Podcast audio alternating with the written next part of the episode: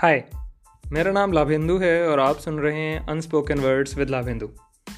दोस्तों, आज मैं आपके सामने अपने कुछ जज्बात शेयर करना चाहता हूँ। तो बात करते हैं अनकंडीशनल लव की।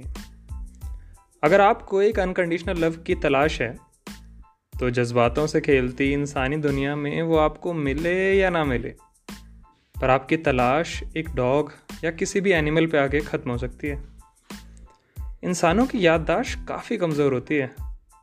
आप किसी भी इंसान के लिए कितना भी अच्छा कर लो, आउट ऑफ द लिमिट जाके उसकी केयर करो, उसे स्पेशल फील कराओ, अपना सारा प्यार लौटाओ, अक्सर वो इंसान सब भूल जाता है।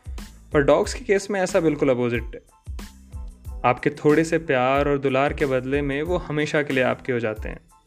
जितना प्यार उन्हें आपसे मिलता है उससे ज़्यादा वो आपको रिटर्न में देते हैं।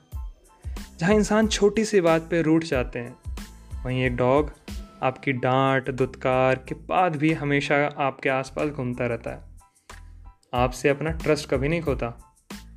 मेरी ज़िंदगी में भी एक ऐसी ही डॉग है, थैंक्स टू अ पर्सन जिसने मुझे उसे इंट्रोड्यूस कराया। वैसे तो वो एक स्ट्रीट डॉग है, पर अब मैंने उसे अडॉप्ट कर लिया है और प्यार से मैं उसे मेरी बच्ची बोलता हूँ। उसका गुस्सा, उसकी पॉजिटिवनेस और प्योर लव करने की आदतें मुझसे मेल खाती हैं, और शायद इसीलिए बायोलॉजिकली ना सही पर इमोशनली वो मुझे एक पेरेंट होने का एहसास कराती है।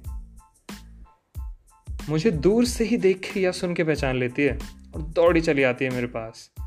उसके साथ रहता हूँ तो एक सुकून का एहसास होता है।